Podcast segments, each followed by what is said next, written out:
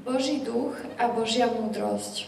Múdrosť však hovoríme medzi dokonalými, no nie múdrosť tohto veku, ani knieža tohto veku, ktoré hynú, ale hovoríme v tajomstve skrytú Božiu múdrosť, ktorú Boh pred vekmi vopred určil nám na slávu.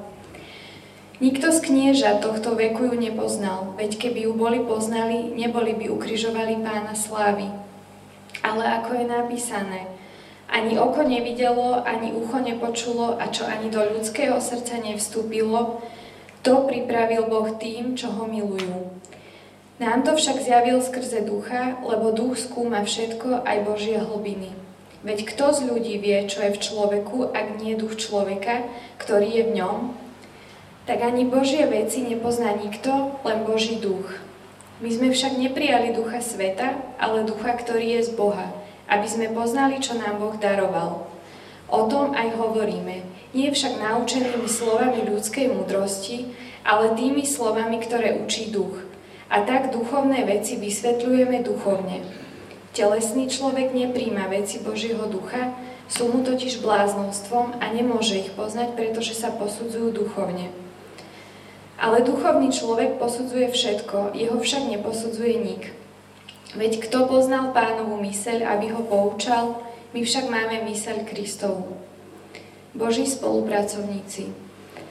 A ja, bratia, nemohol som k vám hovoriť ako k duchovným, ale ako k telesným, ako k nedospelým v Kristovi. Dával som vám byť mlieko, nie pevný pokrm. Neboli by ste ho totiž zniesli, ba ešte ani teraz nemôžete, pretože ste ešte stále telesní. Či nie ste vari telesní a nekonáte priveľmi ľudský, keď vládne medzi vami závisť a svár? Veď keď jeden hovorí, ja som Pavlov a druhý zas ja Apolov, nie ste azda telesní ľudia? Veď ktože je Apolo a kto je Pavol? Služobníci, skrze ktorých ste uverili, a to každý tak, ako mu, pán, ako mu dal pán. Ja som sadil, Apolo polieval, ale Boh dáva vzrast. A tak nič nie je ten, čo sadí, ani ten, čo polieva, iba Boh, ktorý dáva vzrast. No ten, čo sadí a ten, čo polieva, patria k sebe, ale každý dostane odmenu podľa vlastnej práce. My sme totiž Boží spolupracovníci, vy ste Božia roľa a Božia stavba. Podľa Božej milosti, ktorá mi bola daná, ako múdry staviteľ položil som základ a iní ďalej na ňom stavia ale každý nech si dá pozor, ako na ňom stavia. Nik totiž nemôže položiť iný základ než ten, ktorý je už položený. A tým je Ježiš Kristus. Ak však na tomto základe stavia niekto zlato, striebro, drahokamy, drevo, seno, slamu, dielo každého vyjde najavo. Ten deň to ukáže, pretože sa zjaví v ohni a sám oheň preskúša dielo každého, aké je. Ak dielo, ktoré niekto postavil, vydrží, dostane odmenu. Ak niekto niekoho dielo zhorí, utrpí škodu, sám však bude zachránený, ale tiež akoby cez oheň. A zda neviete, že ste Božím chrámom a že vo vás prebýva Boží duch? Ak niekto kazí Boží chrám, toho Boh zničí, lebo Boží chrám je svetý a tým ste vy. Nech nikto neklame sám seba. Ak si niekto z vás namýšľa, že je múdry v tomto veku, nech sa stane bláznom aby sa stal múdrym. Lebo múdrosť tohto sveta je pred Bohom bláznostvom. Veď je napísané, múdry chytá v chytráctve a zase pán pozná myšlienky múdrych, že sú márne. Nech sa teda nikto nechváli ľuďmi, veď všetko je vaše, či Pavol, či Apollo, či Kéfas, či svet, či život, či smrť, veci prítomné, či budúce. Všetko je vaše, vy ste však Kristovi a Kristus je Boží. Veľmi pekne ďakujem. A už asi viete, prečo je dobre to mať teraz pred sebou otvorené, lebo bolo tam všeličo, čo, čomu chceme rozumieť viac. Pred týždňom sme mali stretnutie kazateľov Cirkvi Bratskej a bolo to na tému vyhorenie, alebo vyhorenie. A takže, takže tá téma priala rôznym takým tým deprimujúcim príbehom zo života cirkvi.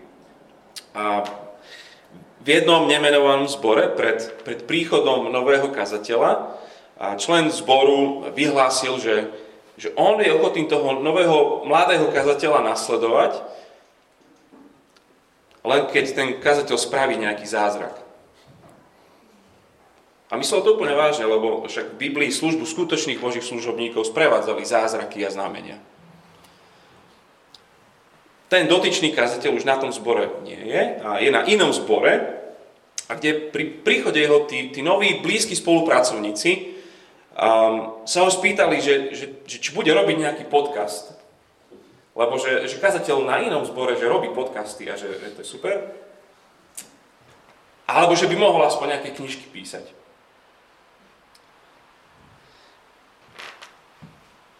Aké by mala mať církev očakávania od svojich vodcov? Akých vodcov má vychovávať? Akých vodcov má ustanoviť? Akých vodcov má nasledovať církev? Apoštol Pavol sa od viacerých z tohto korinského zboru na svoje veľké zhrozenie dozvedel, že práve v týchto otázkach je ten zbor rozdelený. Jedni chcú takého, druhí chcú onakého, hádajú sa, ohovárajú. Ale v podstate ide o to, že, že chcú presne takých vodcov, akí sú vodcovia v Korinte. Tak, takých vodcov by sme chceli, akých, akých tuto v našom meste akí tí sú tí najlepší tu. Takí tí vzdelaní, tí filozoficky podkutí. A musí to byť hlavne super rečník, nech to je charizmatická, taká nejaká osobnosť. Úspešný človek. Chceli by sme vodcov, za ktorých sa nebudeme hambiť. Takých, čo by aj zázrak spravil, aj podcast natočil, aj bestseller napísal. Keď sa Pavlovi dostanú tieto správy, napíše to, čo my máme v našej Biblii označené ako kapitoly 1 až 4. To, toto je to, na čo on reaguje, na čo on odpovedá. A v podstate im hovorí, že nič sa nezmenilo. Dos- dokazujete, že ste presne takí nezrelí, ako keď som k vám prvý raz prišiel. Nevyrástli ste. Ich reakcia je, že no, no, no, Pavlo. Oni si práve že o sebe myslia, že sú super duchovní topka medzi zbormi. Kto je viac ako my? Máme tu proroctva v našom zbore, máme tu duchovné dary, jazykami sa tu rozpráva, kadejakými. To je jasná známka práve, že Pavol, že sme zrelí. Akýže nezrelí. No a Pavol potom znie podobne, ako keď sa otec rozpráva so svojím nejakým tínedžerom a a keď svojmu tínedžerovi hovorí, že budem ťa brať ako dospelého, ke, keď sa budeš správať ako dospelý človek, vtedy sa budem tebe správať ako dospelý. Je totiž možné vyzerať už ako dospelák, je, je, je možné nosiť otcové šaty a mamine šaty a je, je možné už mať fúzii a zarastať, ale Vyzeráš ako dospelý, ale ešte, ešte, ešte sa tak nesprávaš. No a presne o to, toto sa deje v tomto zbore. Oni si myslia, že už, už sme duchovne prerástli sme už toho Pavla. Ale on im píše, začiatok tej 4. Kapi, 3. kapitoly, počúvajte. A ja, bratia, nemohol som k vám hovoriť ako k duchovným. A to je, keď k ním prišiel prvýkrát. Ale ako k telesným, ako k nedospelým v Kristovi ako bábetkám doslova. Dával som vám piť mliečko, nie pevný pokrm. Neboli by ste ho totiž zniesli, ba ešte ani teraz nemôžete. Pretože ste ešte stále telesní. Či nie ste vari telesní a nekonáte veľmi ľudský, keď vládne medzi vami závisť a svár? Veď, keď jeden hovorí, ja som Pavlov, druhý zás ja Apolov, nie ste jazda telesní ľudia? Kiež by som vás mohol považovať za duchovných, ale veď sa na seba pozrite. On im hovorí v podstate, že žijete úplne ako pohania, že závidíte si a hádate sa. Ste, ste telesní, nie duchovní. To je možno, treba sa zastaviť, že koho si máme predstaviť, keď sa povie slovo duchovný? Je to dôležité slovo pre Pavla, lebo lebo vidíme ho napríklad v 13. verši tej druhej kapitole, že duchovné veci vysvetľujeme tým duchovným a v 14. verši, že, že posudzujeme duchovne a 15. verši duchovný človek a potom to používa aj ďalej v tom liste. To dôležité slovo. Kto je duchovný človek? Tak keď ste Slovák, povie sa duchovný, tak kniaz, farár, katechet, duchovný. A to nie je to, čo Pavol myslí. Nemyslí ani niekoho, kto má niečo extra z takého toho duchovného, že oproti tomu viac nejakého duchovného daru, alebo, alebo duchovné poznanie, alebo duchovný vhľad. Nie o tom hovorí. Duchovný v tom, v tom Pavlovom slovníku neznamená, že je taký viacej citlivý na duchovno, taký ten spirituálno, mysticko, nejaký typ duchovný. Nie. Duchovný v tom zmysle, ako to Pavol používa vo svojom liste, je proste niekto, v tom je duch svetý. Duchovný je ten, kto je zachránený Ježišom a žije nový život v moci Ducha Svetého. Proste úplne jednoducho. Duchovný rovná sa obyčajný kresťan. Takto on používa. A na to nemôžeme zabudnúť a to nám pomôže rozumieť tomuto textu dnes aj, aj mnohým ďalším v tomto liste. OK, tak kapitola 2 a 3 a máme tu v podstate dva zaručené korinské recepty, ako ostať duchovným bábetkom. A tu sú ten, ten prvý recept. Ver tomu, že Boha dokážeš spoznať sám. To, to je prvý zaručený recept, ako ostaneš vždycky bábetkom. Ver tomu, že sám o sebe spoznáš Boha. Vlastnou hlavou, Fico by povedal vlastnou snahou, vlastnou múdrosťou. To je prvý recept. A druhý záručený recept je, že ver tomu, že potrebuješ objaviť kresťanstvo pre pokročilých. Ver, uver tomu, že sa od Ježiša potrebuješ trošku posunúť niekedy aj ďalej. Taký Kristus je ABC viery, je za, na začiatok je Kristus fajn, ale, ale už potom sa ide ďalej. Tomuto uver a vždycky ostaneš bábetkom. Pavol ich teda v tých kapitole 2 a 3, on ich hreší za takéto správanie, že tomuto veria. Tak sa poďme aj my pozrieť bližšie na, na tieto dve kapitole, kapitoly, či, či aj my sa im nepodobáme. A spýtajme sa tú otázku stále, že čo je potrebné naopak tej duchovnej zrelosti. Ako byť duchovne zrelý? tak tá prvá vec, tá druhá kapitola hovorí o tom, že, že potrebujeme, aby nám Duch Svetý zjavoval Krista. Potrebujeme, aby nám Duch Svetý zjavoval Krista. Tie verše 6 až 16 tej druhej kapitoly sú o tom, že, že poznanie Boha nie je možné ľudskou múdrosťou. Že jednoducho potrebujeme zázrak. Sami o sebe sme bezmocní ho spoznať. Že Boha nevieme dať pod mikroskop, nevieme sa na ňu pozrieť cez teleskop, najvýkonnejší počítač ho nedokáže zanalizovať, kto je tento Boh. Božia múdrosť je skrytá pred ľuďmi. Tak začína ten náš text. Vo verši 6 pozrite, múdrosť však hovoríme, medzi dokonalými alebo, alebo tými zrelými. No, no nie je múdrosť tohto veku, ani kniežat tohto veku, ktoré hynú, ale hovoríme v tajomstve skrytú Božiu múdrosť, ktorú Boh pred vekmi vopred určil nám na slávu. Nikto z kniežat tohto veku ju nepoznal. Veď keby ju boli poznali, neboli by ukryžovali pána slávy. Proste nikto by si nikdy netypol, že zámery Boha sa uskutočňujú na kríži. Pokračuje ten text, ale ako je napísané, a potom cituje z Izaiáša 64. kapitoly, ani oko nevidelo, ani ucho nepočulo, čo ani do ľudského srdca nevstúpila, čo pripravil Boh tým, čo ho milujú. Nám to však Boh zjavil skrze ducha.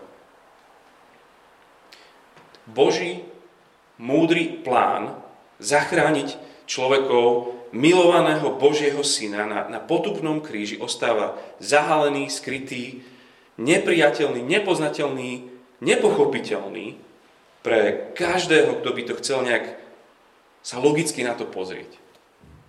Nikto nikdy by na tom kríži sám od seba nevidel Božiu záchranu. Boha vo svojej sláve. To na tom kríži iba ak by mu to dal vidieť duch skrze apoštolov. Nám, verš 10, verš 10, nám je nám apoštolom, to však Boh zjavil skrze ducha, ktorý dokonale pozná a rozumie Božiemu zámeru. Čiže hovorí o tom duchu svetom, že on vie, lebo on zdieľa tú Božiu podstatu a duch svetý zjavuje apoštolom. Verš 12. My sme však, my apoštoli sme však neprijali ducha sveta, ale ducha, ktorý je z Boha, aby sme poznali, čo nám Boh daroval. Čiže Duch Svetý vie, potom apoštoli vedia a verš 13 apoštoli učia. Verš 13 o tom aj hovoríme, nie však naučenými slovami ľudskej múdrosti, ale tými slovami, ktorý učí duch a tak duchovné veci vysvetľujeme duchovne alebo, alebo duchovným. Proste tým, čo majú ducha. Vidíte tú postupnosť. Nikto by nič nespoznal o Božej záchrane, keby to duch nezjavil apoštolom a keby apoštoli o tom mlčali. Keby sme nemali písma, keby nenapísali o kríži a keby aj nedali k tomuto vysvetlenie. Mesiáš zomrel na kríži, vysvetlenie za vaše hriechy, za naše hriechy. Ale ešte ani to nestačí, veď konec koncov všetci máme ich svedectvo. Nestačí vziať a čítať novú zmluvu a hneď všetci uveria. Aj my ako čitatelia potrebujeme toho istého Ducha Svetého, aby aj nám otvoril oči. Inak proste sú to len čierne písmenká na bielom papieri. Preto sa vždy, keď, keď kážem, najprv sa modlím za to, aby sme, aby sme videli. Keď asi doma čítaš Bibliu, tak, tak začni tým, že, že Bože, otvor mi oči, aby som videl. Keď, keď s niekým si učítaš, tak neuvidíš, dokiaľ ti on nedá vidieť. Ty, ja, proste celé ľudstvo, same, samo na seba ponechané, by nikdy nespoznalo Božiu slávu na, na tvári toho umúčeného židovského chlapa na kríži. Nikdy, nikdy. 14. verš. Telesný človek nepríjima veci Božieho ducha, sú mu totiž bláznostvom a nemôže ich poznať, pretože sa posudzujú duchovne. Ale duchovný človek, ten, čo má ducha, posudzuje všetko. Jeho však neposudzuje nič. Veď kto poznal pánovú mysel, aby ho poučal? My však máme mysel Kristovu. Skutočne spoznať Boha nie je vec výšky vášho IQ. Nie je to vec toho, čo si vyštudoval a koľko máš pred a zamenom titulov. Môžeš byť spirituálny typ. Môžeš byť taký ten hľadajúci. Nespoznáš ho, nenájdeš ho. Ľudská múdrosť je sama o sebe slepá, ak ide o spoznanie skutočného, reálneho Boha. Jednoduchí ľudia, ľudia, ktorí sú negramotní, deti, predbiehajú géniov a vzdelaných ľudí do Božieho kráľovstva. Jediný spôsob, akým môžeme byť duchovní, je keď nám duch otvorí oči rozumieť a prijať zväzť apoštolov. Ten verš 16 je, je citátom tiež proroka Izaiáša, že kto poznal pánovu mysel, aby ho poučal? Taká rečnická otázka. Kto? To pozná pánovú mysel, že mu môže poradiť. Rečnická otázka. Nikto, nikto nemôže. O to šokujúcejšia je tá odpoveď, že my. My však máme mysel Kristovu. My vidíme, my rozumieme, my máme mysel Kristovu, lebo duch nám dáva vidieť. Duch nám dáva rozumieť. Kým Boží duch nespraví v každom z nás tento zázrak zraku, Biblia pre nás zostáva zatvorenou knihou, absolútne nudnou knihou. Niekto, že o Biblii sa ideme, oh, to je konec. Sme mŕtvi, slepí, hluchí na slova apoštolov a prorokov. To, čo, čo potrebujeme, aby sme spoznali Boha, potrebujeme Ducha Svetého, aby nám zjavoval On krásu Krista. Tvoj priateľ to potrebuje, tvoje deti ho inak nespoznajú. Inak, že, mu, že im Duch Svetý otvorí oči ak si tu dnes ako kresťan, ako niekto, kto následuje Ježiša, nemá to nič spoločné s tvojimi schopnosťami rozumieť. Z toho potom vyplýva, že v cirkvi nie miesta pre duchovnú píchu alebo nejaké intelektuálne snobstvo. Že ja viem viac ako tí iní je len jeden dôvod, prečo ty a ja veríš.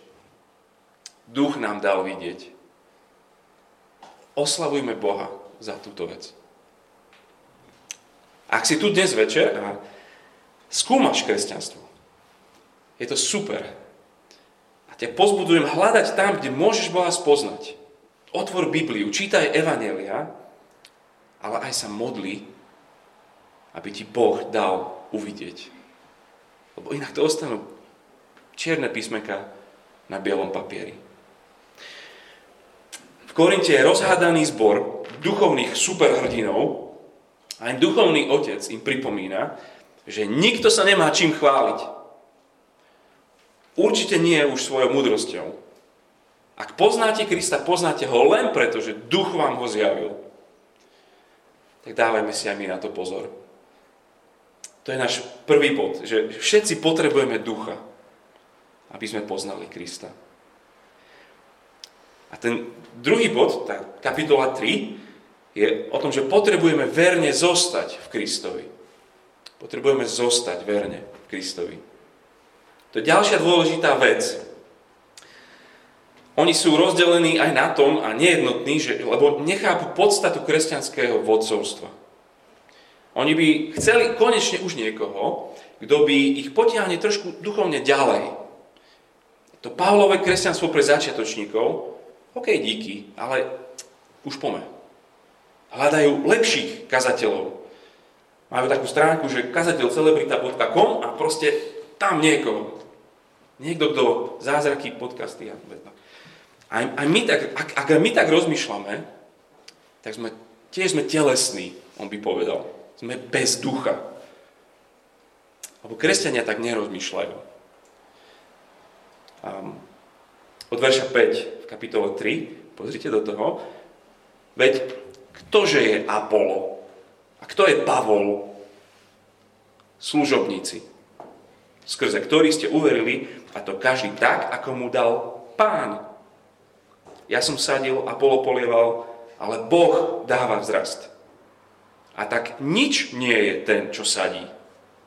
Ani ten, čo polieva, iba Boh, ktorý dáva vzrast. No, ten, čo sadí a ten, čo polieva, patria k sebe, ale každý dostane odmenu podľa vlastnej práce. My sme totiž Boží spolupracovníci. Vy ste Božia roľa a Božia stavba. Počujete to tam. Pavol a Apollo sú služobníci. Boží spolupracovníci. Slúžia zjaveným Božím slovom. Je to Boh, ktorý dáva rast.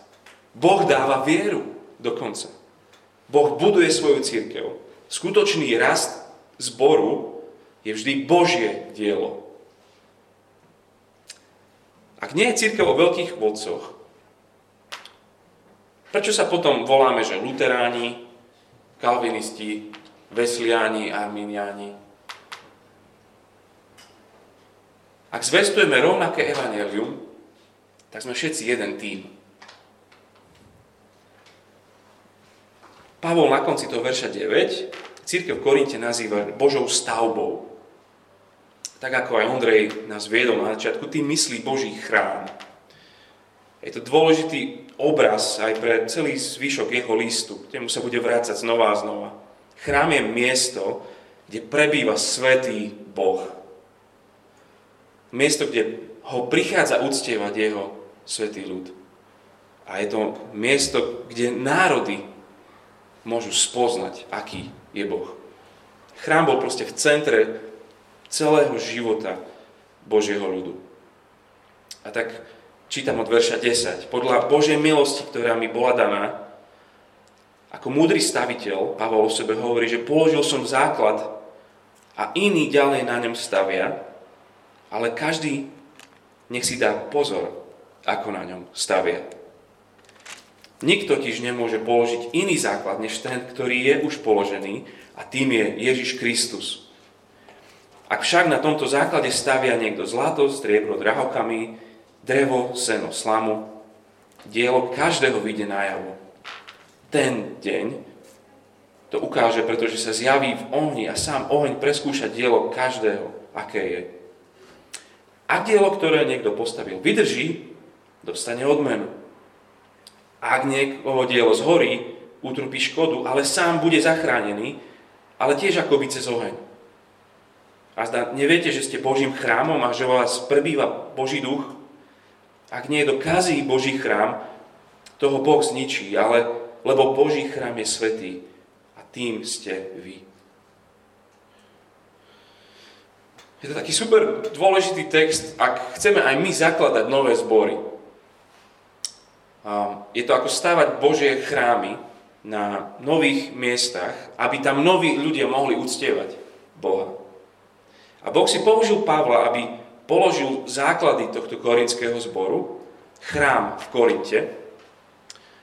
Základom je Ježiš Kristus. On hovorí, iný základ ani neexistuje. Potom to už nie je církev, nie je to už zbor. Takže, veľký pozor, čo budeš na Kristovi stavať. Inak aj Paradox má 4 roky a presne tak nejak mal aj ten zbor v Korinte. Pred 4 rokmi tam bol ten apoštol Pavol. Založili sme zbor. Hej, sme, sme tu. A čo teraz? Ako budeme ťahať múry ďalej? Čo, čo budeme za zbor? Hej? Čo, what's next? Je to aktuálna výzva aj pre nás. Chceme sa posunúť nejakým spôsobom ďalej, ale čo ty myslíme, že, že skúsime niečo iné? Niečo čo viac zaujímavé niečo? Alebo niečo viac pôsobíme, niečo efektívne, viac efektné? Na čom budeme teraz budovať? Nájdeme nejakú stratégiu, model, fungujúci, prosperujúci, alebo, alebo nejakú doktrínu vypichneme a na tomto celé postavíme. Jedného dňa Boh posúdi, ako sme stávali, paradox. V tom verši 13 je, že oheň preskúša tielo každého, aké je. Boh v tom Pavlovom obraze vystupuje ako taký ten zamestnávateľ alebo objednávateľ stavby, a jedného dňa on proste príde prevziať tú stavbu a vyplatiť pracovníkov. Dnes ten zbor alebo ten chrám môže vyzerať ako super bomba špica, ale on im hovorí, že dôležitý je ten posledný deň. Ak zväzť zboru, ak kultúra toho zboru, ak rast, modlitby, chvály, vzťahy, čokoľvek toho zboru je, je tvarované niečím iným ako krížom, ako tým základom, na ktorom to stojí, raz to vyjde najavo a nezostane z tej stavby vôbec nič. Čiže veľký pozor, ako staviame. Ale aj na druhú stranu, kým príde ten deň, buďme všetci veľmi pomaly hodnotiť stavby niektorých tých iných zborov iných cirkví. Niektorým staviteľom celá stavba zhorí. Stavali z dreva, sena a slamy. Ukáže sa, že zbor, ktorý budovali, bol nejaký blink, pozlátko. Jedna dôležitá poznámka ešte k týmto veršom, že Pavol v tých nehovorí o súde, keď, keď hovorí o súde, nehovorí o tom, či niekto bude spasený, či bude niekto zachránený. A nikto nie je zachránený na základe toho, aký zbor budoval. Hej, vďaka Bohu, spasenie nestojí na našej službe, len na Ježišovi Kristovi. A aj ten nemudrý staviteľ, o ktorom tu píše, keď pozráš do verša 15, sám bude zachránený, ale hovorí, že, že ten jeho vstup do väčšnosti bude veľmi neslávny. Celý čas tu hovorí o staviteľoch. My sme povedali, že, že v našom kontexte kazatelia, starší, vedúci komunít, ale do istej miery o všetkých nás hovorí, lebo, lebo všetci sa zúčastňujeme na budovaní církvy. Hovorí, pozor, ako staviate církev. A naopak, pre múdreho staviteľa čaká odmena. Verši 14. Ak dielo, ktoré niekto postavil, vydrží, dostane odmenu. Ježiš Kristus ti povie správne, dobrý a verný sluha. Poď sa radovať so svojim pánom. Čo môže byť krajšie ako tieto Ježišové slova? Takže paradox, zostaňme v Kristovi. Nech je v úplnom centre všetkého našej vízie, ale aj nášho života, našej prevádzky, praxe, služby, našich vzťahov, stále, stále, stále ukrižovaný Kristus. Lebo Evangelium, tá dobrá správa o Ježišovi, je nielen pre nie veriacich. Nie len to ABC, tie základy kresťanstva. Evangelium je aj pre veriacich ľudí. Evangelium Kristovom kríži je A až Z všetkého. Evangelium má dávať tvar všetkému, čo robíme. Našim životom, našim rozhodnutiam, našim prioritám, ale všetkému, čo spolu robíme, našim vzťahom, aj všetkému v tejto cirkvi. Jeden komentátor, keď o týchto veršoch píše, hovorí, že, že Evangelium musí premeniť našu obchodnú prax a priority v komerčnej sfére. Musí premeniť priority mladých mužov ponorených v nerozhodnom za to neúprostnom narcicizme.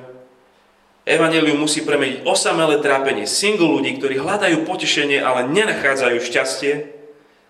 Evangelium musí premeniť unavené zúfalstvo ľudí na okraju spoločnosti.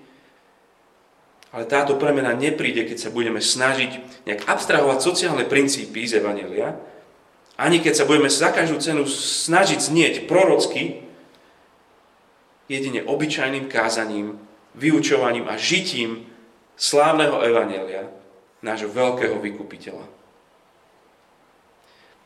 Proste evanelium nie je tá zväzť, vďaka ktorej, keď sa stanete už kresťanmi, potom príde, že OK, už si dnu, tak teraz makaj. Teraz, teraz sa snaž. Teraz ži podľa Biblie.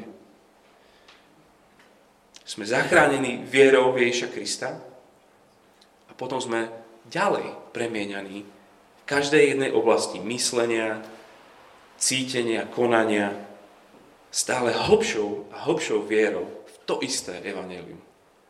Cesta dnu je cesta ďalej. Musíme ísť spolu, verne, trpezlivo, stále za Kristom. Duch nám mu bude stále v písme zjavovať. Za toto sa poďme modliť. Aby sme stále videli Krista, aby nám ho duch zjavoval a potom ho verne spolu, nech sa deje čokoľvek, nech akékoľvek iné predstavy o církvi tu sú a čo by ľudia chceli a nechceli, poďme verne spolu za Kristom. Budem sa modliť. Ďakujeme Ti, náš neskutočne milostivý a dobrý Boh, za to, že mnohým ľuďom, čo tu sedíme dnes, si dal vidieť Ježiša Krista. Dal ho spoznať. Že to ten na kríži je Boží svetý, milovaný syn, ktorý zomiera ako ten, ktorý berie naše hriechy na seba. A prepáč nám, keď si myslíme, že, že teraz sme frajeri, že sme to nejak vyšli, alebo že voči iným, ktorí to ešte nevidia, alebo to vidia inak a, šp- a ešte, ešte blbo. A tiež ťa chceme prosiť za to, aby, aby si nám dal tú milosť, že, že by sme boli zbor, ktorý, ktorý má Krista úplne vo všetkom v centre. V našich rozhodnutiach, životoch, túžbách, čase, prioritách, osobných, rodinných, zborových. Chceme proste obyčajne, verne ísť za tebou budovať jeden druhého, budovať toto spoločenstvo a zakladať nové a nové, až dokým neprídeš. Preto, aby, aby mnohí ešte teba mohli spoznať. Tak prosíme, aby, aby túto, túto víziu a túto rozhodnosť si nám dal. Prosíme, aby ty si sa oslávil, aby ľudia mohli vidieť, že, že ty si pán slávy práve keď si bol v tom najmizernejšom stave na kríži. Amen.